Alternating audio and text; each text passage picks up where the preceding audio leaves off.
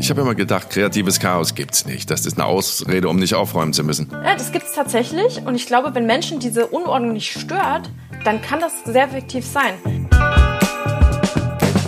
Ich persönlich sage halt, wenn du einmal rausgehst und machst einen kleinen Spaziergang draußen, hast du ja viel mehr Sinneseindrücke und Wahrnehmung und hast dadurch viel mehr Kreativität was fehlt mir wirklich. Ne? Und wenn man das für sich herausgefunden hat, dann ist man nicht nur wieder mit sich im Reinen, sondern dann hat man, glaube ich, auch ein anderes Konsumverhalten und auch automatisch wieder Ordnung im Außen und im Innen. Einen wunderschönen guten Mittwoch und herzlich willkommen zu einer neuen Folge von Jenke Extreme Momente. Heute mit einer Gästin, vor der ich ein bisschen Bammel habe, muss ich ehrlich sagen. Äh, sie ist ähm, Sie heißt erstmal Annika Schwertfeger und sie ist Aufräum Experte. Und jetzt könnte man natürlich sagen, wovor hast du denn Angst, Jenke? Ich habe Angst vor einer Aussage, die du mal gemacht hast, Annika. Es reicht nicht nur im Außen aufzuräumen, sondern man muss auch innen, in sich selbst aufräumen. Das ist die sehr viel wesentlichere Arbeit. Hallo. Hallo Jenke, danke für die nette Begrüßung. Ich war jetzt auch erstmal gespannt, wovor du Angst hast. Das musst du jetzt ja, gleich ne? erstmal noch ein bisschen weiter ausführen, das Thema. Ja, das kann ich relativ schnell definieren. Ich muss gerade feststellen, und das für die äh, Damen und Herren, die uns jetzt nur, wirklich nur als Podcast genießen, ihr könnt Annika Schwertfeger auch sehen. Und mich müsst ihr dann auch ertragen im Bild, und zwar bei YouTube. Auch da gibt es einen Kanal Jenke Extreme Momente. Und da komme ich direkt zu meinem klassischen Einstieg. Ähm, Natürlich gucke ich mir deinen Hintergrund da jetzt in deiner Wohnung penibelst an, weil bei einer Aufräumexpertin erwarte ich im Hintergrund eigentlich nichts, aber bei dir steht eine Blume, irgendeine Dekokugel, ein Kerzenhalter entdecke ich. Oder was ist das? Ein kleiner Yoga-Affe. Kleiner, kleiner Yoga-Affe, der, den braucht man immer, gerade wenn man, wenn man reduziert und minimalistisch lebt. Und hinten ist noch ein Traumfänger an der Wand, oder was ist das? Genau, das ist, du bist nämlich gerade tatsächlich in meinem Schlafzimmer, Jenke. Ich hätte nie gesagt, dass, hey, nie gedacht, dass ich diesen Satz mal sage. Das erste Date und wir landen direkt im Schlafzimmer. Ja. ja, aber das lag tatsächlich am Empfang. Ja, aufräumen halt, sich von unwesentlichen Zeiten trennen, genau, direkt zum Wesentlichen vordringen. Ja, aber schön, dass du das schon mal ansprichst, weil eigentlich äh, bietest du mir damit eine Steilvorlage, erstmal mit so einem kleinen Vorurteil aufzuräumen. Man sagt ja immer, dass Ordnung oder Ordnungscoaches oder Aufräumcoaches direkt vielleicht auch MinimalistInnen sind. Und äh, das bin ich tatsächlich gar nicht. Also ich habe zwar weniger als vorher, aber habe für mich festgestellt, dass der Minimalismus an sich nicht das ist, was mich glücklich macht. Und bei mir geht es nicht oh, nur darum, ja, äh, brauche ich das, sondern macht mich das eben glücklich. Und ich brauche zum Glücklichsein ja. noch ein bisschen mehr als vielleicht ein Minimalist oder eine Minimalistin. Oh, jetzt, jetzt fühle ich mich wieder jetzt fühle ich mich wieder richtig und, und gut, weil ich habe ja gerade das Aufräumen, nein, ich habe das Minimalismus- und Shopping-Experiment gemacht und habe ähm, auch versucht, minimalistisch zu leben. Ne? Also das war die Challenge. Bis hin zu essentiell. Also wirklich nur die Dinge besitzen, die man wirklich braucht. Und wow. ohne jetzt zu viel zu verraten, äh, habe ich relativ schnell festgestellt, dass der Minimalismus echt nicht mein Ding ist. Auch wenn ich das gerne möchte, aber ich, das macht mich nicht glücklich. Ja, geht mir genauso. Ähm, hast du mal nachgezählt? Oder darf ich fragen, also wie viele Dinge du eigentlich hast? Weil man sagt ja, ein durchschnittlicher europäischer Haushalt hat so um die 10.000. Mhm. Ich schäme mich. Also pass auf, ich hatte äh, über 13.000 Gegenstände. Wow. Hättest du das vorher gedacht? Ja. Nein. Ich habe auch die Zahl gehört, durchschnittlich besitzt jeder so um die 10.000 Gegenstände. Da habe ich schon gedacht, ja, da komme ich wahrscheinlich ran, weil ich bin schon so ein Sammler, definitiv. Aber als man mir dann die Zahl 13.000 plus vorgelegt hat, da war ich wirklich geschockt, weil ja. automatisch klar war, das brauche ich natürlich nicht alles. Und würdest du sagen, das Experiment hat dir in dem Sinne geholfen, dass du jetzt aber gesagt hast, ein bisschen weniger darf es schon sein? Vielleicht nicht minimalistisch, ja. aber. Definitiv. Also ich habe reduziert, also ich habe dann wirklich wochenlang minimalistisch gelebt. Also ich habe dann von 13.000 Gegenständen wirklich auf 100 Gegenstände reduziert. Ah, cool. Genau, und habe damit ein paar Knallhart. Wochen gelebt. Ja, ein Extrem halt. Ne? Also und ähm, habe schon gemerkt, dass das erstmal befreiend ist. Also wirklich der, der, der Tag danach, nach der Aussortierung und der Minimalisierung war wirklich befreiend, weil du musst dich um nichts mehr kümmern. Also du musst nichts sauber machen, du musst nichts waschen, du musst nichts aufräumen, es ist ja einfach nichts mehr da. Also das fand ich schon sehr angenehm. Ja, das glaube ich. Ich will das auch ausprobieren. Ich werde dir das nachmachen, äh, weil ich glaube auch, ich habe schon vielleicht nicht 10.000 Dinge, aber einiges mehr als auf jeden Fall Minimalisten. Deswegen werde ich es mal ausprobieren. Was, was, schätzt du? Wie viele Gegenstände äh, schätzt du, hast du? Mm, ich würde sagen, vielleicht die Hälfte oder 5000. Ja, oder vielleicht ein bisschen weniger als die Hälfte. Vielleicht ist es auch sehr viel geschätzt. Ich kann es dir ehrlich gesagt nicht sagen. Vielleicht ist es auch eher ein Drittel davon oder ein Viertel. Aber deswegen will ich es ausprobieren, ja, einmal zählen. Okay, zählen, aber nicht, nicht weiter minimalisieren jetzt. Auch, doch. Also ich merke jetzt schon wieder, ich komme an einen Punkt, wo ich sage, ach doch, so ein bisschen weniger könnte es jetzt schon sein. Vielleicht ist das Warum? wie Warum? Ja, mit, mit allen möglichen Hobbys, die Leute ausprobieren oder wie mit Sport, so wenn man einmal drin ist, dann will man immer so ein bisschen mehr. Und ich merke ja. einfach, vielleicht liegt es auch an meinem Job.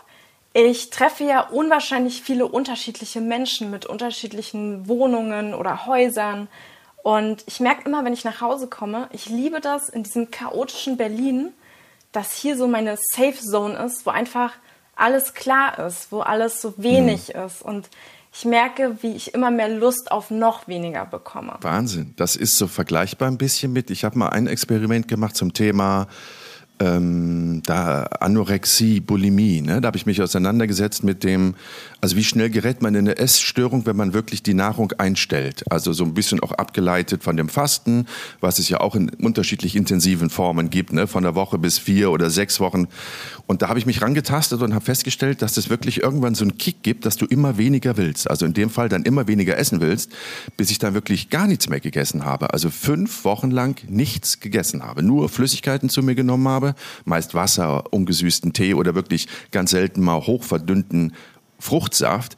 Und das wurde auch irgendwie zu einem Sog, dass ich immer weniger wollte, bis ich dann irgendwann hat es, ist es gekippt und tat mir nicht mehr gut und dann habe ich nach fünf Wochen das Experiment abgebrochen. Aber ich könnte mir vorstellen, dass das so ähnlich hier ist. Ne? Also das ist dann ja. befreiend oder es gibt einem ein Gefühl von Kontrolle, auch extrem wenig zu brauchen. Spielt das eine Rolle, diese Kontrolle? Auf jeden Fall. Also wenn du aufräumst und aussortierst, gibt dir das ja in dem Moment Kontrolle über dein Umfeld. Und wenn du mal überlegst, mhm. dein Wohnumfeld ist ja der einzige Ort in der ganzen Welt, der nur dir gehört, den du ganz mhm. frei gestalten kannst, wo dir im besten Fall natürlich niemand reinredet. Und das wirklich so zu gestalten, wie man das wirklich will, sich da auszuleben und eben sich zu befreien von dem ganzen alten Scheiß, den man gar nicht mehr will oder der vielleicht auch so ein vergangenes Ich darstellt oder spiegelt, das ist natürlich ein geiles Gefühl und das gibt dir auch eine Kontrolle über dein Umfeld und aber auch über deine Gedanken und dein Seelenleben, sag ich mal so. Aber mhm. natürlich mhm. kann das auch zu einer Art Sucht werden. Also ich kenne auch Menschen, die dann irgendwann in so eine Art Ordnungswahn verfallen, die eben sagen, alles muss immer an seinem Platz sein. Und das ist natürlich was, wo ich mich von distanzieren will und sage, sobald dich dann die Ordnung kontrolliert und du nicht mehr die Ordnung kontrollierst, dann wird es natürlich auch ungesund. Mhm. Hast du eine Rumpelecke bei dir in der Wohnung oder hast du einen, einen Keller, wo wo du nicht mehr hingehst, weil du dich schämst, wie also, voll er ist? Ich habe Glück, ich habe so einen richtig schönen Berliner Rattenkeller.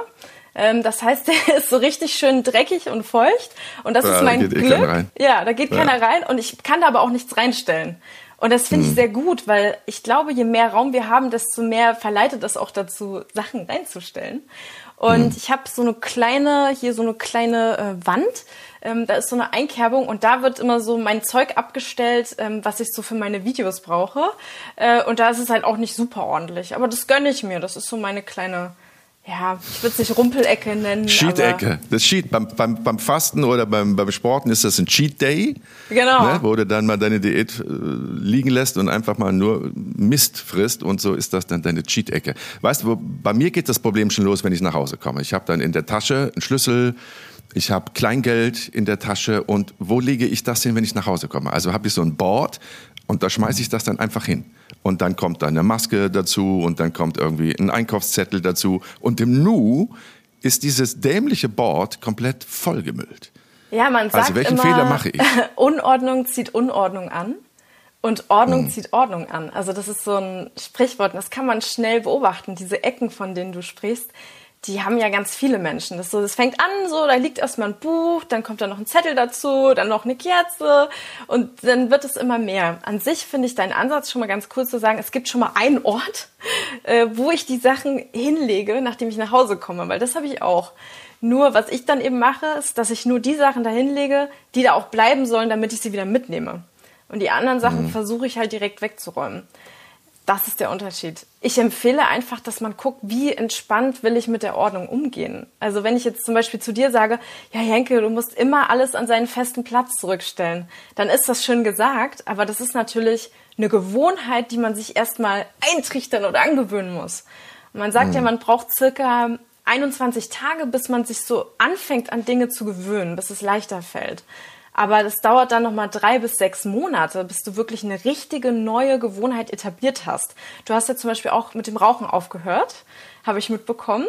Mhm. Ich weiß nicht, wie da gerade der Stand ist. Ich will dich jetzt auch nicht unter Druck sitzen und danach haken. Nö, alles gut, ja? alles gut. Aber ja. auch da merkt man, am Anfang fällt es ja erstmal schwer, dann kommt man an einen Punkt, da mhm. fällt es leichter. Und ich sag dir, dass du so nach drei bis sechs Monaten aber erstmal eine Art Gewohnheit daraus gemacht hast, nicht zu rauchen. Ja. Ja. Und vorher ist diese ja, Rückfallquote ist eben noch höher. Absolut. Und ich habe festgestellt, diesmal, ich habe das ja schon oft versucht, aber diesmal wirklich sehr lange, zehn Monate jetzt, ähm, dass je geringer der Fokus ist, den man drauflegt, ne? also je, je entspannter man das nimmt, desto leichter, desto leichter fällt es einem. Und das ist ja auch aufs Leben übertragbar. Ja, und es geht auch darum, was du denkst. Wenn du zum Beispiel denkst, ich darf nicht oder ich, ja, genau. ich soll nicht rauchen, ich soll nicht rauchen. Du denkst die ganze Zeit hm. ans Rauchen. Das ist wie der hm. rote Elefant, an den man nicht denken hm. soll. Hm. Ja, wo ihr wahrscheinlich auch gerade alle, die da zuhören oder zuschauen, an den roten Elefant denken. Und das sage ich ist bei Ordnung auch oder bei Aufräumen. Ich fange mal damit an zu sagen, überleg mal nicht, was du nicht möchtest, sondern was willst du eigentlich? Und so starte ich auch mhm. mit Leuten und sag, hey, wie soll denn deine Wohnung sein? Oder wie soll dein Leben sein? Wie willst du dich eigentlich fühlen? Und das ist immer der Start, wo die Menschen erstmal eine Vision davon bekommen sollen, was will ich denn überhaupt? Und das ist auch das, was mhm. Ausmisten und Aufräumen für mich ist. Das ist ein Entscheidung treffen darüber, was will ich eigentlich und was nicht und das dann tatsächlich aber auch in der Handlung umsetzen. Ich glaube aber, das ist ein Teil des Problems, weil das ist ja momentan ist das ja wirklich Trend, ne? sich zu minimalisieren, aufzuräumen, sich zu reduzieren. Alles so ein bisschen angeschoben durch Marie Kondo, die erste Person, die wirklich weltweit und dann auch durch ihre Netflix-Serie das System dieser Ordnung schaffen, dieses Aufräumens etabliert hat und weltweit bekannt gemacht hat. Du bist ja auch bei ihr ausgebildet, hast ein Seminar bei ihr gemacht, bist offizielle Marie Kondo Aufräumexpertin.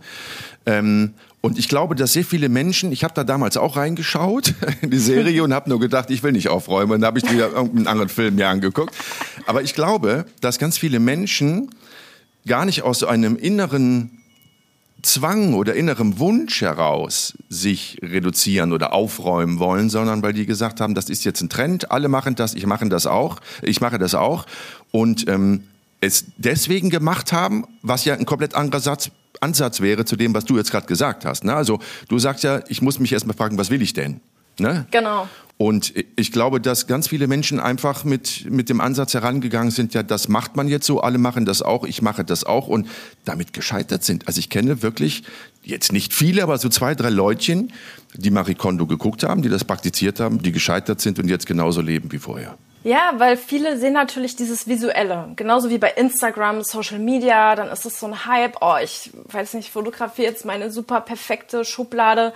So wie alle irgendwie ihr perfektes Leben so zeigen. Der perfekte Body, weiß ich nicht, der perfekte Boyfriend oder Girlfriend oder wie auch immer und alles. Das, das ist natürlich was, ich will das gar nicht unterstützen, weil das ist nicht mein Ansatz. Ich finde es nicht schlimm. Ich finde es auch okay zu sagen, es gibt Leute, die wollen einfach nur die Optik die stehen drauf, die sagen, es gibt ja auch sowas wie Organization Porn, nennt man das. Mhm. Ähm, mhm. also die sich wirklich daran befriedigen zu sehen, wie schön Sachen aufgeräumt sind. Und da sage ich, hey, mhm. wenn du das mhm. bist und das feierst, so, dann ist das vollkommen okay. Aber ich komme aus, von diesem, ich nenne das ist wie so ein Spektrum. Die einen, wo es nur um das Außen geht und dann die anderen, die damit auch was Inneres verbinden. Und ich bin bei diesem Spektrum einfach genau auf der anderen Seite. Deswegen findest du bei mir auf meinem Instagram zum Beispiel auch nicht nur Fotos von irgendwelchen aufgeräumten Socken oder T-Shirts, weil das würde einfach die Weite und Tiefe von dem, worum es mir eigentlich geht, gar nicht widerspiegeln. Ich habe Menschen kennengelernt, da hat dieses Aussortieren wirklich ihr Leben verändert. Also Das hat ja. mit denen viel mehr gemacht, als nur zu sagen, hey Leute, ich habe einen schönen Kleiderschrank. Und das will ich halt auch verbreiten, wie, wie geil das sein kann und wie viel dir das für dein Leben auch wirklich mitgeben kann. Wenn du das möchtest. Mhm. Natürlich nur, wenn man Lust mhm. drauf hat. Mhm. Wie, wie schmal ist der Grad zwischen äh, Organization Porn, also jemand, der es einfach nur geil findet, eine absolute Ordnung zu haben und jemanden, der unter Autismus leidet. Ich habe einen Kollegen zum Beispiel, ne? bei dem bin ich mir nie so sicher. Findet er das jetzt einfach nur geil, dass irgendwie alles an, an Ort und Stelle ist, oder hat er irgendwie die ersten Symptome einer, einer ernstzunehmenden Krankheit? Der, der rückt wirklich jeden Stift, also ich schreibe was, legt den Stift hin, ne? der Stift liegt, liegt diagonal, er rückt den Stift gerade. Oder ich habe irgendwas auf dem Schreibtisch stehen, wo er dann, ohne dass ich ihn darum gebeten habe, einfach mal aus dem Raus bin, Raum bin und dann hat er den Becher weggeräumt und das mal weggefegt und so weiter. Weißt doch schön, Jenke. Hast du jemanden ja, hinter dir herputzt. Ja, natürlich. Aber ja, absolut. Aber gleichzeitig denkst du auch, also was stimmt denn mit dir nicht, Junge? Was stimmt denn mit dir nicht? Der hat sogar mal, da hatten wir eine Teambesprechung im Hotel, ne? Also auch irgendwie eine, hier weiß ich nicht, Zoom-Besprechung und ich hatte so ein paar Sachen auf dem Schreibtisch liegen und während ich diese Zoom-Konferenz gemacht habe, hat der aufgeräumt. Und wir leben nicht in einer homosexuellen äh, Beziehung, also das ist mein Kollege einfach. Dann hat der hinter dem Monitor alles aufgeräumt, weil der gesagt hat, es macht mich fix und fertig, wenn ich sehe, wie dein Schreibtisch aussieht. Du kannst doch gar nicht organisiert arbeiten mit diesen ganzen Sachen, die hier rumliegen. Weißt du, ja. was ist das? Ist das, ist das Organization Porn oder ist das also ich kann es dir aus der Psychologie jetzt mal erklären. Also man, man hat herausgefunden, dass, oder man sagt in der Psychologie, dass natürlich das Umfeld, wie sensibel wir unser Umfeld wahrnehmen, unterschiedlich ausgeprägt ist. Das heißt, es gibt Menschen, die sagen, mir ist das Wumper, mir ist das wirklich Wurst, egal ob da jetzt was unordentlich ist oder nicht, das interessiert mich nicht. Ich nehme da auch keine Veränderung wahr. Und das stimmt. Und diesen Menschen, finde ich, muss man das dann auch lassen. Vor allen Dingen, wenn das dein Tisch ist und du mhm. sagst, ich bin damit zufrieden, dann ist das auch so. Und dann gibt es eben Leute auf diesem Spektrum, die immer sensibler oder empfindlicher werden, was eben das Umfeld angeht. Und tatsächlich, du hast eben das Stichwort Autismus gegeben. Ich habe schon mit äh, Menschen, die auf diesem Spektrum von Autismus sind, gearbeitet, weil es tatsächlich sehr hilfreich sein kann für diese Menschen, dass es sehr reduziert ist und Dinge wirklich an ihrem Ort sind, dass es nicht so viele Optionen, Entscheidungen und Unruhe eben auch gibt. Und das muss jetzt nichts mit Autismus zu tun haben, sondern einfach mit dem persönlichen Empfinden, mhm. wie stark nehme ich mein Umfeld wahr. Also ich kenne Menschen, die sagen, allein wenn ich nur bei jemandem zu Hause bin, wo es so unordentlich ist, danach bin ich ganz unruhig. Also das macht, mhm. wühlt mich auf. Und ich glaube mhm. das diesen Menschen auch. Und ich glaube, da geht es einfach darum, dass wir uns gegenseitig akzeptieren, aber auch Grenzen setzen und sagen, hey, wenn jemand Bock auf ein kreatives Chaos hat, soll er es auch behalten. Das ist, glaube ich, wirklich der wesentliche Punkt. Ne? Also bei dieser ganzen Minimalismus. Diskussion sollte man nicht vergessen, hier geht es nicht um eine neue Norm, die gesetzt nee. wird, sondern hier geht es um individuelle Bedürfnisse. Ne? Also Absolut. für die einen ist es toll und die anderen sagen, nö. Und da gibt es auch kein richtig und, und falsch. Es gibt auch keine, ja. ich hasse, oder nicht ich hasse, aber ich mag diese Ratgeber nicht, wo dann drin steht, du darfst irgendwie nur 100 Teile im Schrank haben oder nur 50 mhm. dies und das. Weil ich denke mir, jeder Mensch ist doch individuell. Ich unterstütze auch Sammler. Ey, ich war schon bei Leuten, Jenke, die haben die lustigsten Sachen gesammelt. Aber wenn die diese Sachen sammeln und dann stehen die wirklich in so einer Vitrine und die sind da ausgestellt und weiß ich nicht geputzt und so und die haben daran Freude.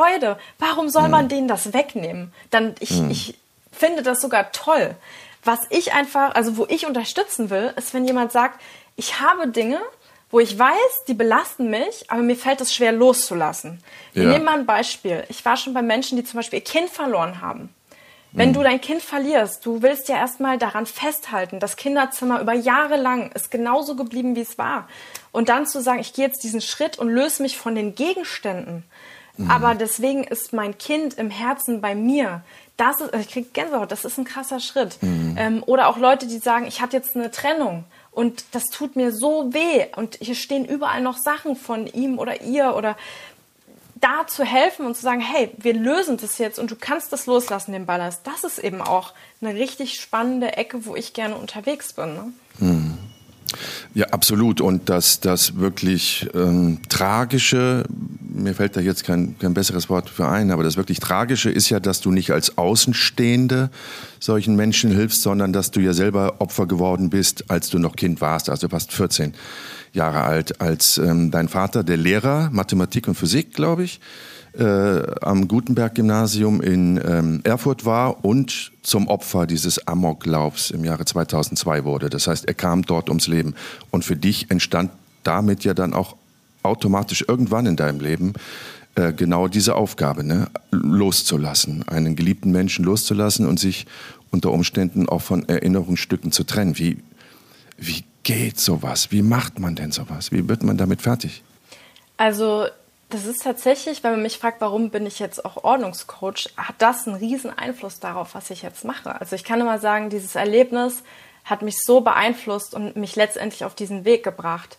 Weil bei mir war es ja genau so, das, was passiert ist, also so mit einem Amoklauf kann man natürlich auch nicht rechnen. Das ist wie auch, wenn jemand einen Unfall mhm. hat oder plötzlich verstirbt an einer Krankheit, die sehr schnell kommt. Man hat einfach diesen Moment nicht des Abschieds und des Loslassens, was man manchmal schon vorher haben kann, wenn man sich darauf vorbereitet. Und für mich war das so ein Punkt von, es hat wirklich mir erstmal den Boden unter den Füßen weggerissen und dann war das so ein Gefühl von, krass, also ich weiß noch, es war so einer der ersten Gedanken, die ich hatte, als ich so wieder bei mir war, nachdem ich ähm, gehört habe, dass er unter den Opfern war, ich werde den nie wieder, ich werde ihn nie wieder in den Arm nehmen können. Ich werde nie wieder seine mhm. Stimme hören. Ich werde ihn nicht in den Arm nehmen können. Ich werde ihn nicht drücken können.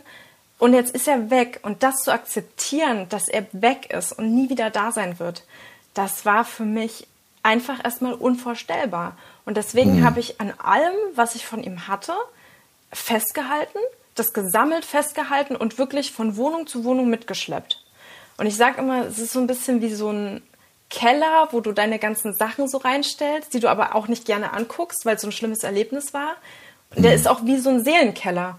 Das sind Kisten, die stopfst du voll mit deiner Traurigkeit, mit deiner Wut, mit allem. Und du musst aber irgendwie funktionieren. Und deswegen packst du das erstmal weg und guckst es nicht an. Und dann irgendwann, so über die Jahre, über die Jahre, wo ich das immer weggeschoben habe, kam irgendwann dieses Gefühl, boah, die Kisten platzen fast auf und die fangen an zu schimmeln, weil ich das so lange mhm. nicht angeschaut habe, das Thema. Und mein Vater war ja auch gar kein Teil mehr meines Lebens, weil ich ja auch die schönen Erinnerungen auch mit in die Kisten gepackt habe. Und dann kam ich an diesen Punkt, wo ich gesagt habe, ich hole das jetzt alles vor, ich stelle mich diesem Thema, weil ich will mich dem stellen und ich weiß, es belastet mich. Bin alles durchgegangen, knallhart und habe einfach entschieden, dass diese Artikel über das Erlebnis, die beschrieben haben, was da passiert ist, diese schlimmen Momente, dass ich die nicht brauche, um mich an ihn zu erinnern und habe die losgelassen. Und mhm. das Gefühl dieses Befreiens, dieses ich lasse das los und trotzdem ist mein Papa in meinem Herzen da, das hat mein Leben persönlich komplett verändert. Und das war für mich auch der Punkt zu sagen, in diesem äußeren Loslassen steckt so viel Power und Kraft, das möchte ich mit anderen Menschen teilen. Mhm. Wie lange hat das gedauert, bis du so weit warst? Also auf jeden Fall über zehn Jahre hat, hat mich das mhm. gebraucht. Und ich glaube, das ist auch so was, was ich gerne auch den ZuhörerInnen gerne sagen würde. Wenn sowas passiert und sei es eine Trennung oder Tod oder irgendein Abschied, es kommt immer der Punkt, wo Leute von außen sagen, jetzt ist doch mal gut oder du musst doch mhm. jetzt mal loslassen. Mhm. Und das ist ganz, ganz schlimm, wenn man das hört, weil jeder ist zu unterschiedlichen Zeiten an einem unterschiedlichen Punkt seiner Verarbeitung dieser Trauer oder des Loslassens. Und kein Mensch kann von außen sagen, wann dieser Moment richtig ist und gekommen ist. Aber ihr könnt, ihr werdet es spüren. Und dann tastet man sich da langsam ran. Bei mir waren es über zehn Jahre. Bei anderen geht es vielleicht mhm. schneller, aber es gibt da kein richtig und kein falsch. Und welche, welchen Rat gibst du Menschen, die jetzt sagen, also wo das nicht ganz so tragisch, dramatisch war, aber aus einer langjährigen Beziehung kommen zum Beispiel und da auch irgendwie nicht loslassen können. Was, was gibst du denen denn für Ratschläge? Also das bekannte Bild, was man von sich dann noch aus schöneren Zeiten gemeinsam in, in der Wohnung stehen hat, das muss verschwinden. Alle Erinnerungsstücke müssen verschwinden oder was rätst du den Menschen? Also ich bin auch nicht immer dafür, dass man gleich alles komplett verschwinden lässt und irgendwie wegschmeißt oder so. Aber in diesem Aussortierprozess sortieren wir einfach in, was ist was, was eine schöne Erinnerung an früher ist, die ich auch behalten darf und möchte. Und was ist vielleicht etwas, was mich eher belastet oder wo ich wirklich sagen muss, äh, das bringt mir auch nichts mehr für mein Leben. Also ich habe auch schon ein Brautkleid zerschnitten mit jemandem und das war geil. Also dieses Gefühl, auch mal die Wut rauslassen zu dürfen, ja, mit der Schere zerschnitten in kleinste Teile. Andere werden jetzt äh, die Hände vor den Kopf werfen, werden sagen, das kannst du doch nicht machen. Und ich sage mal, doch, du kannst. Und das ist eben das Tolle. Wir suchen dann einfach Wege und die sind für jeden anders. Ob du was versenkst, ob du was vergräbst, zerschneidest oder einfach nur dich bedankst und das irgendwie loslässt. Ähm, das ist für jeden unterschiedlich, aber das ist hm. einfach befreiend in jeglicher Form und Art. Ich war letztens bei einer Frau zum Beispiel, die hat sich äh, oder der Mann hat sich von ihr getrennt und dann hat er seinen Scheiß noch bei ihr stehen lassen und hat ihn nicht weggeräumt. Und wie sollte sie denn bitte schön loslassen können, wenn er seinen hm. ganzen Scheiß bei ihr stehen lässt? Habe ich gesagt, da musst du jetzt auch rigoros sein. Du gibst ihm eine Deadline ähm, der kann sie vielleicht noch einmal verlängern, aber irgendwann ist auch gut. Die Sachen müssen raus. Du kannst ja gar kein neues eigenes Leben führen, wenn er noch sein halbes Leben hier bei dir drinstehen hat. Das ist ja ganz logisch. Hm. Ich habe einen Kumpel, einen Kameramann, der in einer ähnlichen Situation war und äh, da hat die Freundin einfach seine ganzen Klamotten aus dem Fenster geschmissen, aus dem dritten Stock, alles. Laptop, Playstation, alles, was er da für ein Kram hatte, alles rausgeschmissen. Die, also die hat mal richtig äh, minimalisiert und sauber gemacht in ihrem Leben. Tabula rasa. Sind aber trotzdem wieder zusammen, ja, aber sind trotzdem wieder zusammengekommen. Wie ist das denn? Und das finde ich ja wirklich das extrem Spannende. Das ist mir bei diesem Experiment auch wirklich bewusst geworden. Wenn du nur um dich herum im, im Außen aufräumst, dann wirst du irgendwann merken, dass, also zwei Dinge habe ich gemerkt. Du, du merkst, das reicht nicht. Das ist nur Makulatur weil es geht um das innere Unaufgeräumtsein. Das verursacht erst das, die äußere Unordnung. Ähm, das ist das eine. Und das zweite ist, nee, das war schon das eine. Eigentlich nur das. Also es funktioniert nur, wenn du auch innen aufräumst, oder? Also ich finde, das, das ist wie so eine Symbiose. Also das eine greift so zum anderen. Manche räumen auch manchmal erst innen auf und dann merken sie im Außen, dass sie was verändern wollen. Und wieder andere fangen im Außen an und merken dann, ah, dahinter steckt aber eigentlich ein ganz anderes mhm. Thema, was ich mir mhm. mal anschauen könnte. Und ich finde, du kannst eigentlich in deiner Wohnung auch die verschiedenen Zimmer und Bereiche eigentlich auch auf Lebensbereiche übertragen. Also zum Beispiel in der Küche, ja, das, was du einkaufst, wie du dich ernährst, was hast du da so für Gewohnheiten, das sagt ja vielleicht auch viel oder kann viel beeinflussen, auch wie du dich um deinen Körper kümmerst. Oder im Bad, habe ich da irgendwie 10.000 irgendwie Kosmetikartikel, weil ich mich eigentlich äh, verdecken will oder nicht akzeptiere oder mich nicht schön finde. Oder habe ich die, weil die wirklich ein Ausdruck sind meiner Kreativität? Also ich finde, man kann dann über das Außen eben so viel über sich erfahren und auch lernen. Und das mhm. habe ich auch. Mhm. Also ich habe ja bei mir viel mehr verändert, als jetzt nur diese Kisten von meinem äh, Vater wegzuschmeißen und äh, wegzuschneiden und zu verbrennen, also auch verschiedene Sachen, sondern ich habe mich zum Beispiel auch von meinem Job gelöst. Weil ich gemerkt mhm. habe über dieses Aussortieren meiner Kleidung, dass mich diese Blazer des Personalwesens total einengen. Und dann habe ich gemerkt, das ist nicht der Blazer, das ist der, das Thema, was damit zusammenhängt. Und dann habe ich gekündigt, und das ist ja auch ein Loslassen. Da kann ich nur sagen, die geilste Entscheidung meines Lebens. Aber ich habe das gebraucht, mich da erstmal hinzuarbeiten über dieses Aufräumen. Andere schaffen das vielleicht, indem sie, weiß ich nicht, sich anderweitig mit sich beschäftigen, aber mir hat es halt geholfen. Mhm. Du sagst gerade, das, das, hängt mir noch so im, im, im, in den Gedanken fest. Du hast gerade gesagt, dass du die, die Kisten mit den Erinnerungsstücken oder vielen Erinnerungsstücken und Zeitungsartikeln und äh, anderen Dingen, die du gesammelt hast über deinen Vater, dass du die irgendwann vernichtet hast, weggegeben hast. Ähm, ich, ich schaffe es noch nicht mal, irgendwelche Bilder, die mein, mein Sohn als kleiner Junge gemalt hat oder irgendwelche Kastanienmännchen, die der im Kindergarten gemacht hat, wegzugeben. Natürlich sind die alle in Kisten und in Kartons und für mich ist das unvorstellbar, sich davon zu trennen. Also wie, wie macht man denn das? Also für mich war einfach das zu sehen, was erinnert mich wirklich an ihn, also die so richtig schönen Sachen dass die auch in den Kisten waren. Und das hat mich traurig gemacht. Und dann habe ich die Sachen mhm. rausgeholt, habe den Raum und Platz in der Wohnung gegeben. Und dadurch war es dann einfacher zu sagen, das, was eben ja eher das Negative auslöst, das kann ich loslassen. Ich glaube, das mhm. Schwierigste war für mich, das letzte Geschenk von ihm auszusortieren. Das war eine Musikanlage. Die mhm. hat natürlich irgendwann mal nicht mehr funktioniert. Und die habe ich wirklich mitgeschleppt. Und das war ja so ein riesen Oschi mhm. früher noch, ne? so große mhm. äh, ja, CD mit mehreren CD-Fächern. Und davon mich zu trennen, war zum Beispiel viel härter als jetzt von diesen negativen Artikeln. Weil mit der Musikanlage habe ich ja schöne Sachen verbunden. Aber ich konnte Aber warum hast du sie nicht reparieren lassen? Es, es ging nicht mehr. Also ich habe es wirklich probiert, aber die war durch. Also ich hatte das offizielle okay. Go, die war durch. Und okay. das war dann auch so ein Gefühl von, okay, wenn aber alles andere mehr Raum hat, also die anderen schönen Sachen, dann hängt es jetzt hm. nicht an dieser einen Anlage. Aber es fiel mir trotzdem jetzt nicht leicht. Aber ich habe mich dafür entschieden, weil ich habe mich trotzdem leichter gefühlt danach. Ich, ich habe eine ähnliche äh, einen ähnlichen Gegenstand. Also mein Vater ist eines natürlichen Todes gestorben und ich habe nicht wirklich viele viele Sachen von ihm äh, bekommen. Also meine Eltern waren geschieden und mein Vater und ich, wir hatten nachher schon noch so ein bisschen Kontakt. Aber äh, als er dann verstarb, gab es eine Handvoll Gegenstände, die verteilt worden sind. So, mein Bruder hat so eine, so eine, so eine Märklin-Eisenbahn bekommen, die mein Vater irgendwie gebaut hat auf einer Riesenplatte mit Wald und Bergen und so einem Quatsch. Und ich habe einen alten Filmprojektor bekommen, weil mein Vater früher auch Filme gedreht hat, ähm, aus meinen 40er Jahren also 1940, ein Projektor mit einem Lautsprecher, der musste noch anschließen, alte Filmrollen und sowas.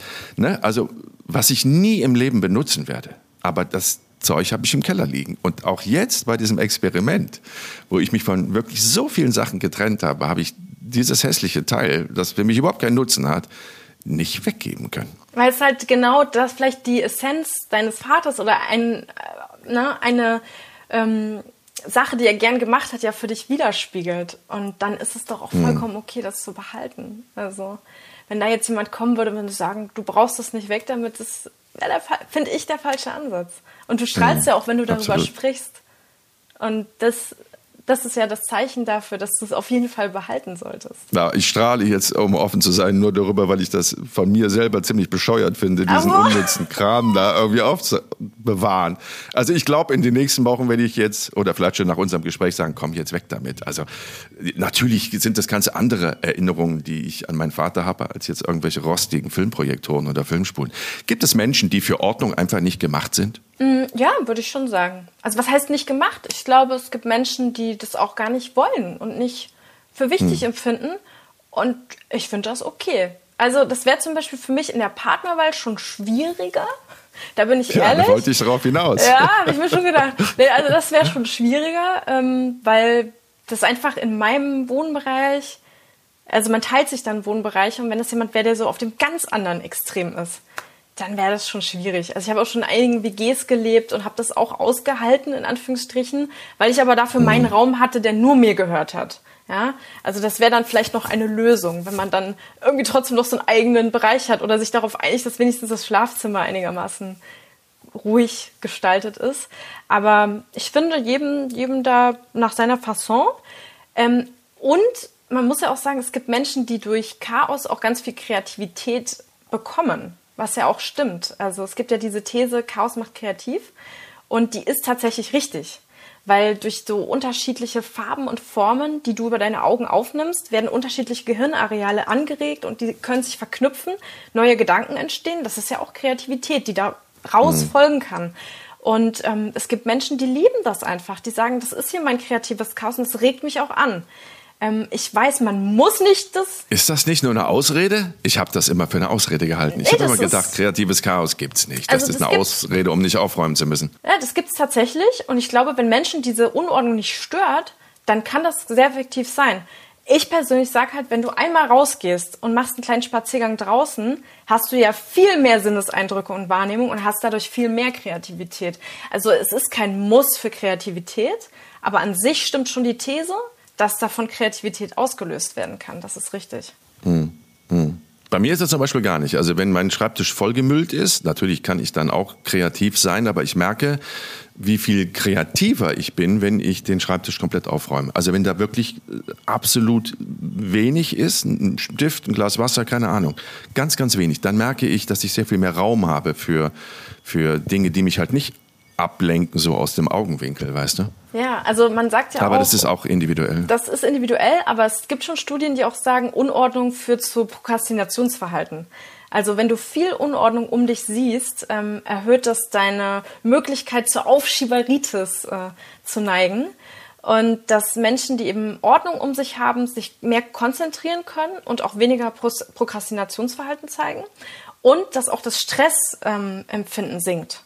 Das heißt, also Ordnung kann auch wirklich sehr positive Effekte auf die psychische Gesundheit haben und auch für die Effektivität, je nachdem.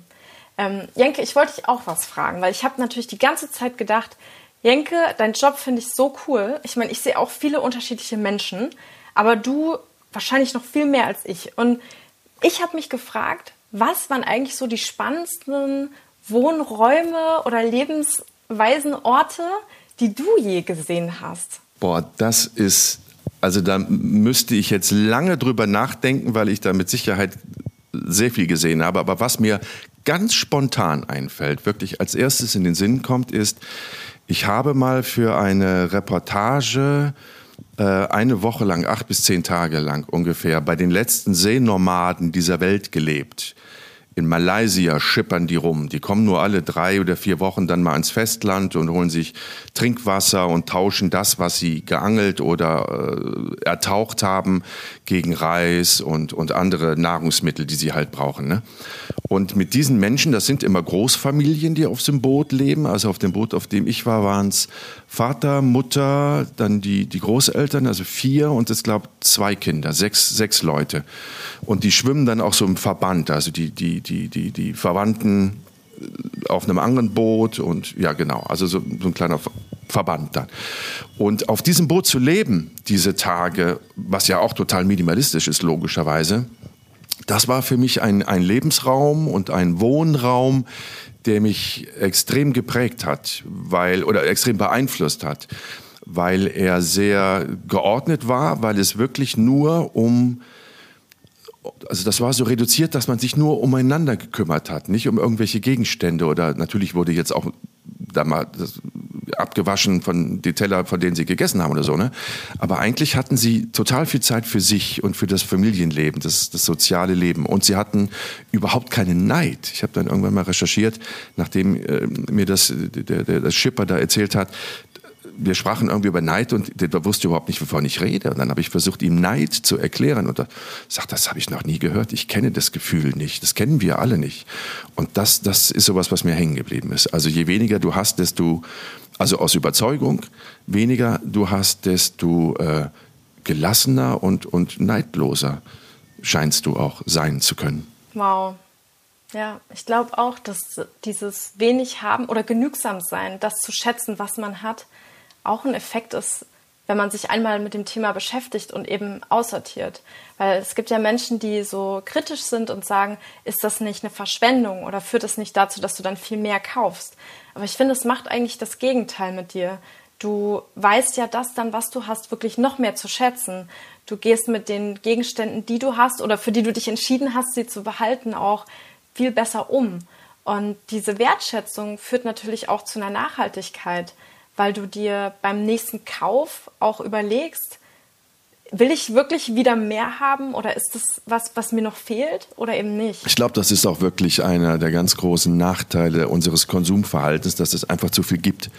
Und diese Völker, jetzt wie die Seenomaden in Malaysia oder ich habe bei den Maasai gelebt in, in, in Kenia, da war es ähnlich, auch total reduziert. Oder mit indischen Menschen, mit denen ich zusammen in, in Tamil Nadu, Südindien gelebt habe, die hatten auch alle nichts. Also, aber das natürlich auch aus einer aus, aus einem Mangel an Möglichkeiten heraus. Ne? Die hatten einfach kein Geld, sich so viele Sachen anzuhäufen. Und ich glaube, in unserer Gesellschaft ist das ein ganz großes Problem, dass wir äh, wirtschaftlich so gut aufgestellt sind, dass wir uns sehr viel leisten können und dass natürlich auch die, die, die Dinge immer günstiger werden, weil sie immer billiger produziert werden, natürlich auf Kosten anderer Menschen, ne, die dafür schlecht bezahlt werden in anderen Teilen dieser Welt. Aber wir waren einfach zu viel um uns herum, zu viel Konsummöglichkeiten, alles ist irgendwie möglich und wenn es nicht möglich ist, dann nimmt man halt einen Ratenkredit auf und dann macht man es damit möglich. Ne?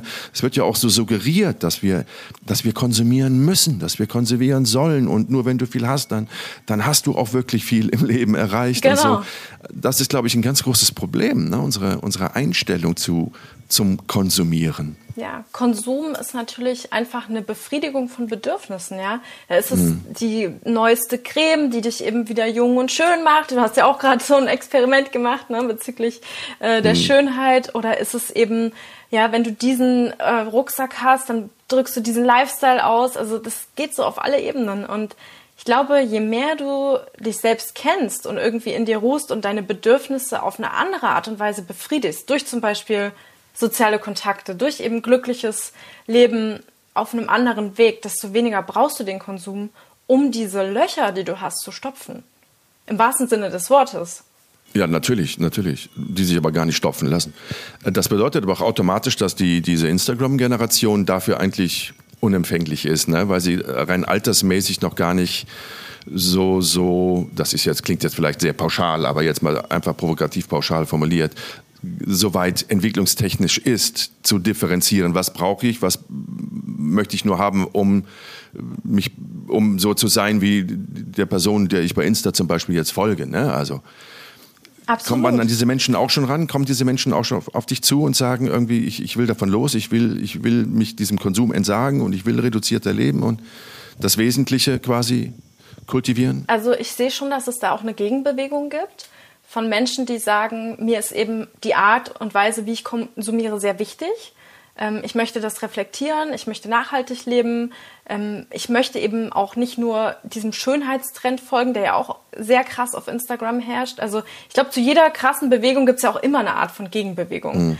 Und äh, was ich eben wichtig finde, ist, dass sich irgendwann auch die Politik fragt, inwieweit solche Medien ähm, vielleicht auch ja, gewisse Einschränkungen haben sollten, um eben unsere zukünftige, äh, die Zukunft, also die Kinder und die Jugendlichen auch nicht zu negativ zu beeinflussen. Und da gibt's ja jetzt ein Beispiel, ich glaube Norwegen ist es, die jetzt eingeführt haben, dass man zum Beispiel Filter kennzeichnen muss. Also dass man hinschreibt, das ist ein Filter. Ähm, das ist kein echtes Bild. Und so eine Entwicklung finde ich natürlich sehr gesund, hm. weil Influencer sind letztendlich Menschen, die uns begeistern. Das heißt, sie führen ein Leben, ähm, wo junge Menschen vielleicht gerade sagen, oh, so würde ich gerne sein, ja. Und wenn sie eben diese Produkte auch kaufen, die dieser Mensch hat, dann bringt sie das ein Stückchen näher an diesen Mensch oder das Gefühl zu haben, auch dieses Leben zu führen. Und das ist natürlich was, was aus Marketing-Sicht unwahrscheinlich ausgenutzt wird. Und das finde ich ein ganz, ganz schwierige, schwieriges Feld. Und ich hoffe einfach, dass auch da Deutschland sich zukünftig ähm, mehr Gedanken drum macht, ähm, wie viel Macht es letztendlich auch auf die Menschen hat, auf die Jungen. Weil gerade diese, was du gesagt hast, dieser Neid, was andere alle haben, man sieht ja immer Dinge, die andere haben. Es wird die neueste Hose gezeigt, die neueste Uhr oder eben die neuesten Lippen, die man sich gemacht hat, ja, je nachdem. Ähm, und man will dadurch auch das haben, weil man hat das Gefühl, wenn das alle haben und ich habe das nicht, dann habe ich ja irgendwas weniger. Oder ich bin dadurch weniger. Und das ist echt was, das ist, macht mir auch ein bisschen Angst, muss ich sagen. Ja, das ist eine absolut eine weitere gefährliche Entwicklung dieser ganzen sozialen Medien. Das ist mir ja schon bei meinem ähm, letzten Experiment zum Thema Schönheit, ne, OPs und Kosmetik, welche Möglichkeiten gibt es, da ist mir das ja schon aufgefallen. Das ist ja das Gleiche. Du, du hast jetzt von, von, von Hosen gesprochen oder Make-up gesprochen und da sind es die Lippen, die Brüste, die Nase. Das muss alles konfektioniert sein. Das muss so aussehen wie von Katie Jenner oder was weiß denn ich von wem, weißt du? Und dann geht da der Konsum los. Das ist ja auch einfach. Und der Bereich, ähm, Jenke, ist übrigens auch was, für mich hört das Aussortieren ja nicht im Außen auf. Sondern ich sag, wenn du außen einmal durch bist, dann kannst du überlegen, wo kann ich noch aussortieren. Mhm. Und da ist zum Beispiel ein Punkt, den ich auch mit angehe, ist zum Beispiel Instagram oder auch Facebook und die Social Media Feeds. Und dann sage ich, hey, sortiere da auch mal aus.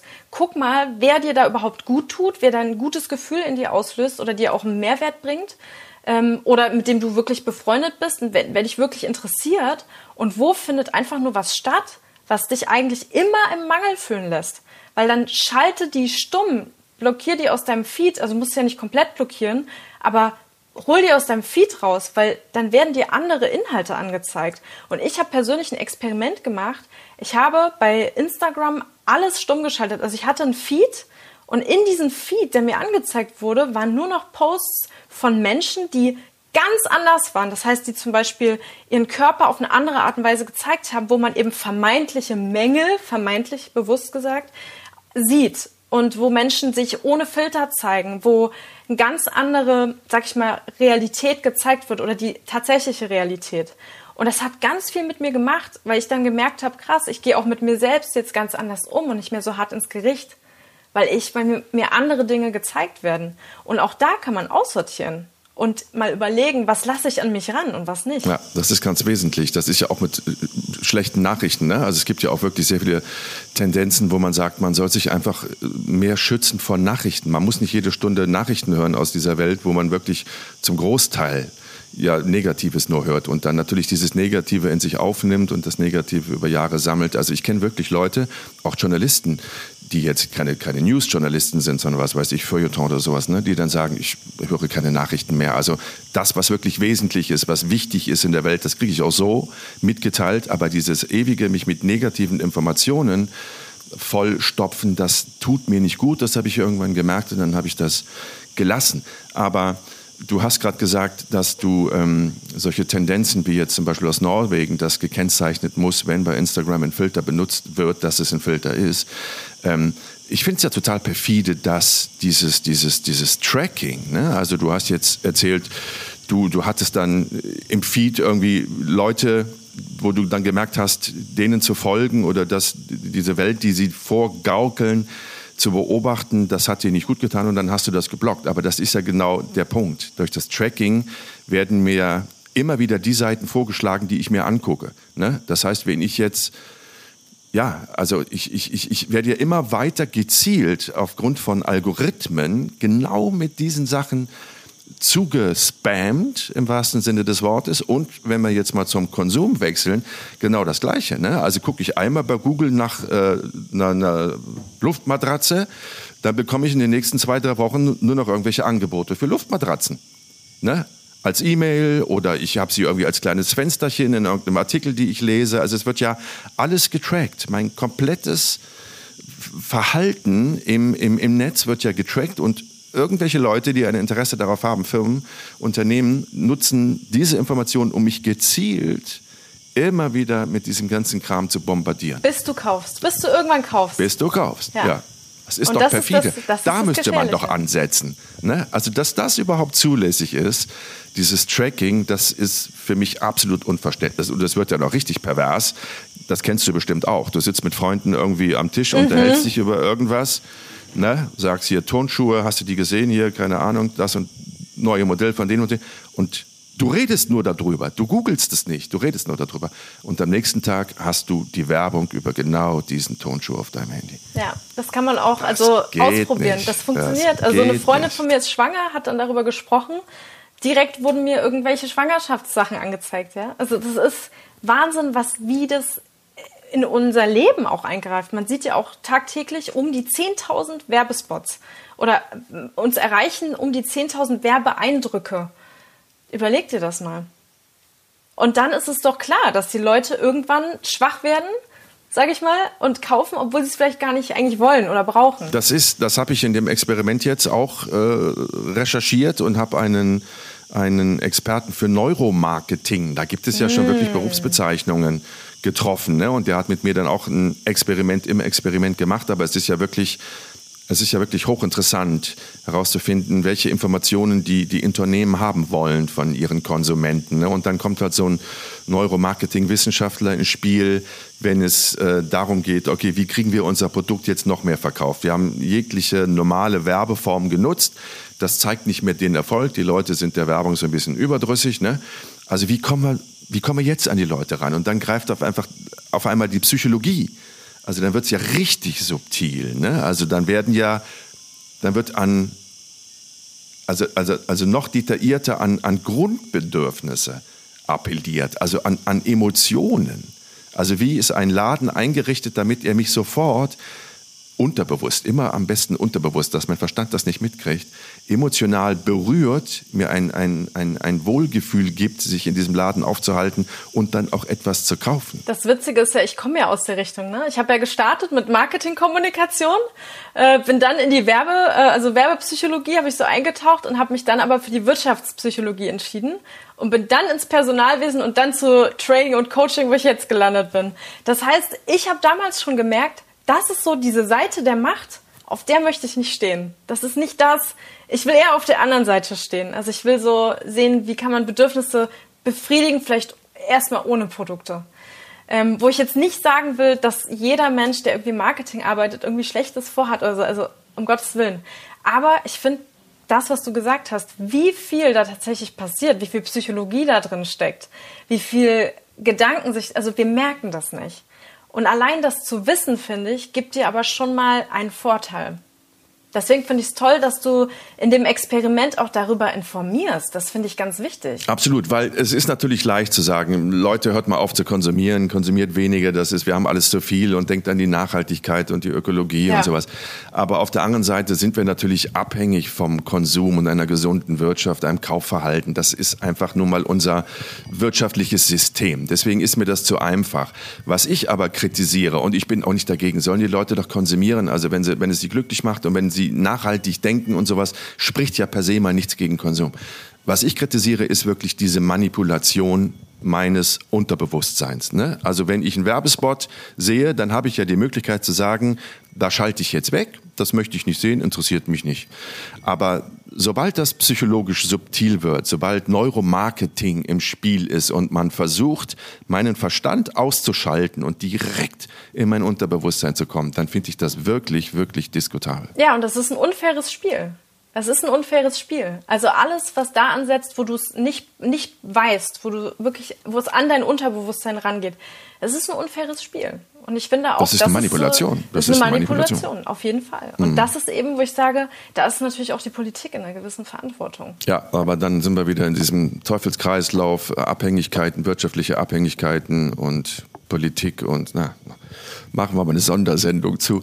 Sag mal, ähm, du hast gesagt, es geht ja eigentlich immer auch um Bedürfnisse, die ich irgendwie stillen will. Ich habe jetzt bei mir mir natürlich als einigermaßen reflektiver Mensch, als den ich mich einordnen würde, immer wieder gefragt, warum habe ich so ein Konsumverhalten? Ich weiß doch, ich weiß doch, wie es aussieht. Ne? Also ich habe ja auch Experimente gemacht zum Thema Plastik, ähm, was das nachhaltig für Probleme verursacht, äh, auch gesundheitlich, dadurch, dass ich halt sehr viele Sachen gegessen habe, die in Plastik eingewickelt waren, habe ich äh, Weichmacher in meinem Körper gehabt in der 400-fachen Konzentration Produktion. Also ich habe ja immer wieder solche Dinge gemacht oder Fleischkonsum, was da alles hintersteckt. Ähm, und trotz alledem hatte ich jetzt zu Beginn dieses Experimentes keine Antwort auf die Frage, warum bin ich so ein Konsumjunkie? Und ich würde mich als solchen wirklich bezeichnen. Vor dem Experiment. Ähm, bis ich dann festgestellt habe oder erfahren habe im äh, Laufe des Experimentes, dass es bei mir etwas mit der Suche nach Geborgenheit zu tun hat. Offensichtlich gibt es mir ein Gefühl der Geborgenheit zu konsumieren. Was aber gleichzeitig, wenn du genauer darüber nachdenkst, schon wieder absurd ist, weil wenn es dann einmal befriedigt wäre, müsste ich ja nicht weiter konsumieren. Also auch das reicht ja auf Dauer nicht, diese Geborgenheit in mir zu stellen. Die Frage, wie kann man als Einzelner denn für sich jetzt herausfinden, auf was man eigentlich, nach was man eigentlich sucht? Beim Konsum? Das ist eine sehr gute Frage. Ich würde gerne erstmal die Frage zurückgeben, in welchem Moment hast du für dich verstanden, dass es die Geborgenheit ist? Das interessiert mich erstmal. Also was war ich habe es noch gar nicht verstanden. Ah, du hast noch gar, nicht noch gar nicht verstanden. Also das, hat mir, das hat mir, die, nee, das hat mir dieser, dieser äh, Neuromarketing-Psychologe, der hat das zu mir gesagt. Wir hatten so ein tiefen psychologisches Gespräch dann geführt, noch über, weiß ich nicht, Stunde, anderthalb Stunden. Und dann hat er so gefragt, wie ich lebe und wie ich groß geworden bin, wie meine Eltern waren, Bezugspersonen, Dinge, Momente, in denen ich mich wohlgefühlt habe, unwohl gefühlt habe und so. Wann ich kaufe, in welchen Situationen ich kaufe. Und ich glaube, das war so ein Schlüsselmoment für ihn und dann aber auch im Endeffekt für mich. Wenn ich Sachen bestelle, ich habe natürlich jetzt durch Corona bedingt das meiste im Internet bestellt gehabt, ne? sehr viel bestellt gehabt. Ähm, ich habe das immer in der Badewanne gemacht. Ich habe mich abends in die Badewanne gelegt. Mm in eine warme Badewanne, dann ein Glas Weißwein, Rotwein, Bier oder auch mal ein antialkoholisches Getränk und habe dann bestellt. Mhm. Und aber nicht auf dem Sofa, nicht am Küchentisch, nicht am Wohnzimmertisch, immer in der Badewanne. Und dann hat er bei dem nächsten Termin gesagt, ich habe über die Badewanne lange nachgedacht und ich, ich, also sagt er, weiß aus psychologischen Gesprächen, dass sich der Zustand einer Paarbeziehung sehr oft beurteilen lässt anhand der Häufigkeit, in der einer der beiden Partner in die Badewanne geht. Aha. Und je häufiger der Mann oder der Frau in einer Beziehung in die Badewanne geht, desto mehr fehlt ihnen in einer Beziehung an Geborgenheit. Und ähm, es gäbe da auch wirklich Versuche zu, dass Paare, die total verliebt sind, da geht keiner in die Badewanne. Und die haben keine Paare, Zeit dafür. Ja, eben, die machen andere schöne Sachen. Und Paare, die, die länger zusammen sind oder einfach nur irgendwann in, in, in äh, so eine Phase kommen, wo das unglücklich wird für einen von beiden, geht einer von beiden dann häufig in die Badewanne, bis zu, bis zu täglich und das sei wirklich ein Spiegel. Und so kam er auf die Idee, mich äh, zu fragen, wie oft ich in die Badewanne gehe. Ich gehe schon ziemlich oft in die Badewanne und so.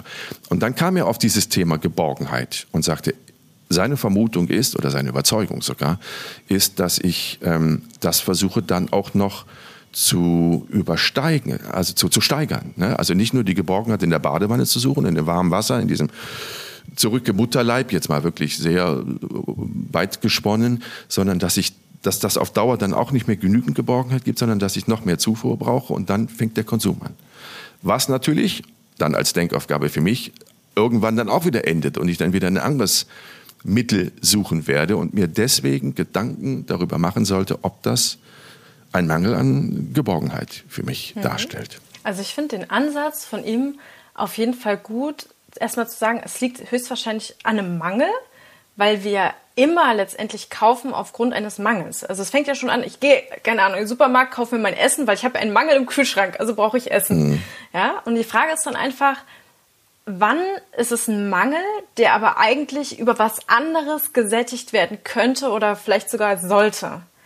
Das ist die große Frage dahinter. Also wenn mhm. ich mir ganz viele Produkte kaufe, die meinen Körper verändern sollen, ist das wirklich das Ziel oder habe ich einen Mangel vielleicht auch an meinem Selbstwertgefühl?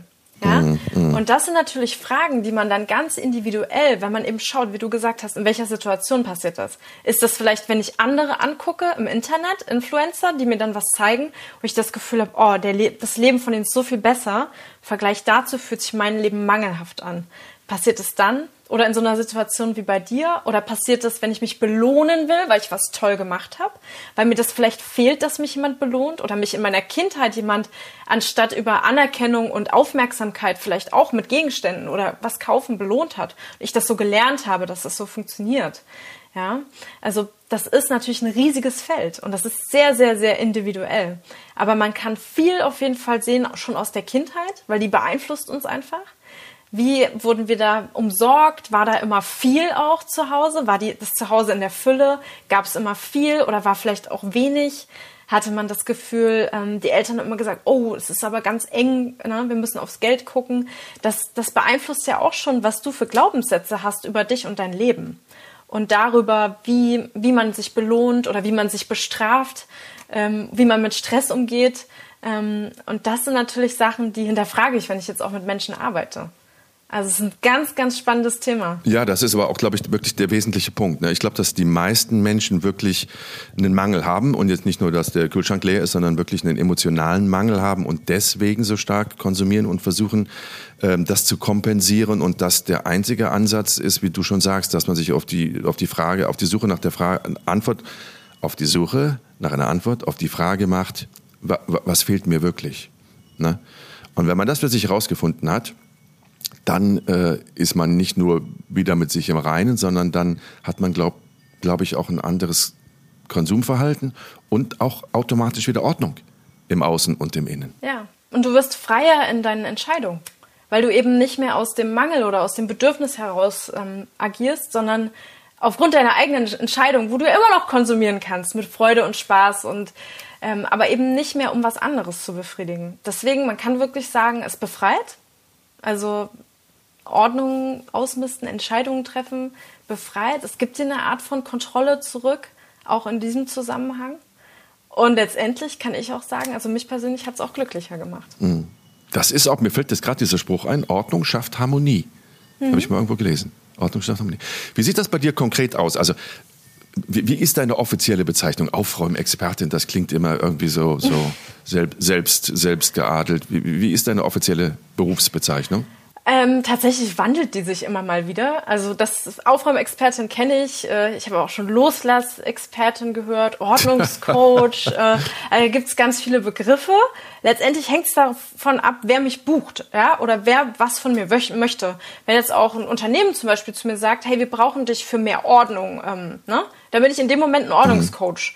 Wenn mich aber jemand äh, bucht und sagt, ähm, ich brauche dich, weil ich da ein persönliches Thema auch habe, dann bin ich in dem Moment eher ein Lebens äh, Lebenscoach, ja, oder ähm, mhm. ein Lebensberater, je nachdem. Also es hängt einfach auch davon ab, welches Bedürfnis die Menschen haben, wofür ich ähm, ja gebraucht werde da, davon hängt dann auch die Bezeichnung ab. Und das ist aber konkret so. Also man kann dich kontaktieren und kann sagen, ich brauche Ordnung im emotionalen Bereich, ich brauche Ordnung in, in, in einer Firmenstruktur, ich brauche einfach Ordnung. Und dann coach du, kommst ins Unternehmen, zu den Leuten nach Hause und coach die wirklich ganz konkret. Ganz genau. Also das passiert auf vielen Ebenen. Und mein absoluter Traum wäre natürlich auch wieder ähm, was zu machen, auch im Bereich Medien, sowas wie wir heute machen ähm, vielleicht auch in Richtung Experiment oder ähm, eine Reihe, wo ich einfach mal zeigen will, was macht das Thema wirklich. Weil viele denken immer, oh, ich bin ganz schlimm, ich bin der Schlimmste, alle anderen sind ordentlich. Ähm, und das ist ja, das stimmt ja gar nicht. Und ich würde gerne zeigen, ja, wie es wirklich ist, dass jeder irgendwo seine unordentliche Ecke hat und was das eben mit dir machen kann. Und so verschiedene Geschichten erzählen, Menschen letztendlich auch inspirieren. Man braucht ja auch nicht immer einen Coach oder einen Begleiter dabei. Man kann es ja auch selbst machen, aber manchmal fehlt einem die nötige Inspiration dazu oder der nötige letzte Kick. Das löst du ja ganz schlau mit deinen Experimenten, weil dann kriegst du immer den Kick von außen. Äh, Absolut. Und ich ja werde machen. gezwungen, mich mit schlau. Themen auseinanderzusetzen, die mich, ja. die mich auch privat immer beschäftigen und interessieren. Ich bedauere es, dass wir uns nicht vorher kennengelernt hätten, weil du wärst wirklich eine gute Begleitung für dieses Experiment gewesen, weil du nochmal so andere Ansätze ähm, jetzt ins Feld geführt hast. Und da hätten wir mit Sicherheit nochmal ein paar andere Punkte auch thematisieren können. Umso mehr danke ich dir für dieses wirklich schöne und äh, sehr, sehr interessante Gespräch. Und ähm, hast du, hast du denn, äh, also du hast am Anfang gesagt, du möchtest jetzt dich noch mal weiter reduzieren. Aber das doch nicht aus einem Bedürfnis heraus, sondern einfach nur, um jetzt mal das zu, aus Neugier, oder? Beides. Also zum einen Neugier. Und zum anderen bin ich auch selbst gerade in so einer, sag ich mal, Transformation, wo ich ja auch immer mehr so bin und werde, wie ich selber sein möchte. Also ich merke, wie sich mein Kleidungsstil verändert. Alles wird lockerer und mehr im, ja, einfach in so einer Beschwingtheit und Leichtigkeit. Und ich merke, dass ich eben doch noch Gegenstände auch habe, die das gar nicht mehr widerspiegeln. Also dadurch, dass ich mich persönlich ja noch mehr finde oder befreie, will ich das natürlich im Außen auch machen. Okay, dann letzte Frage und Königsfrage. Hm. Wie schafft man das denn, sich zu finden und sich leichter und, und befreiter zu fühlen? Also ich kann sagen, dass das ausmisten, also so wie du das auch als Experiment gemacht hast oder vielleicht auch in einer ganz kleinen Form, ein Weg sein kann. Es ist vielleicht nicht für jeden der richtige Weg, aber es mal auszuprobieren, das kann ich jedem raten, der heute mal zugehört hat. Einfach nur mal sich ein, sei es ein ganz kleiner Bereich, mal vornehmen, das mal auszuprobieren, mal ein bisschen ausmisten, mal gucken, wovon kann ich mich lösen und reflektieren, was macht es mit dir und tut dir das gut. Und wenn es das ist, dann gibt es bestimmt einige, die sagen, das ist vielleicht mein Weg, das auszuprobieren. Aber es gibt natürlich viele, viele andere. Hast du das auch mit Menschen gemacht? Ja, auf jeden Fall. Also die eine oder andere toxische Freundschaft, nennt man das ja immer so ganz nett, ja. ähm, musste auch aufgeräumt werden.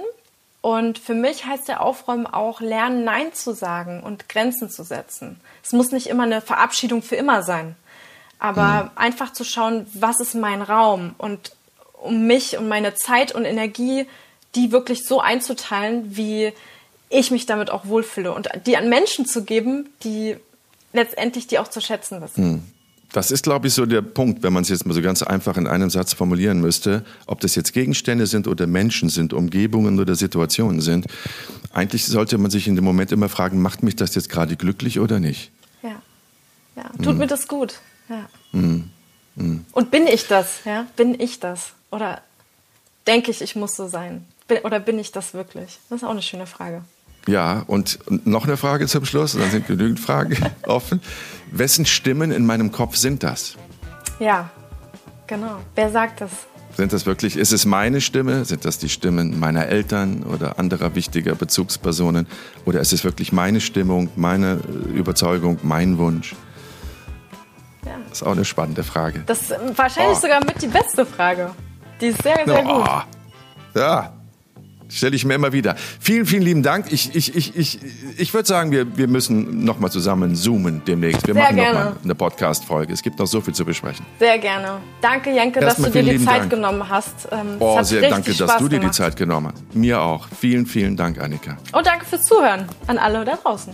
Ja, das wollte ich auch noch sagen. Viele äh, liebe äh, Zuschauer, Zuhörerinnen und Zuhörer und jetzt auch bei YouTube ja auf dem Kanal Jenke Extreme Momente die Zuschauerinnen und Zuschauer. Vielen Dank euch. Und ich denke, ihr konntet eine ganze Menge mitnehmen. Und weil es so viel war, was wir besprochen haben, hört es euch einfach nochmal an oder guckt euch äh, das jetzt noch an, das Video. Und ansonsten hören wir uns am nächsten Mittwoch wieder. Vielen lieben Dank. Bis dahin. Tschö.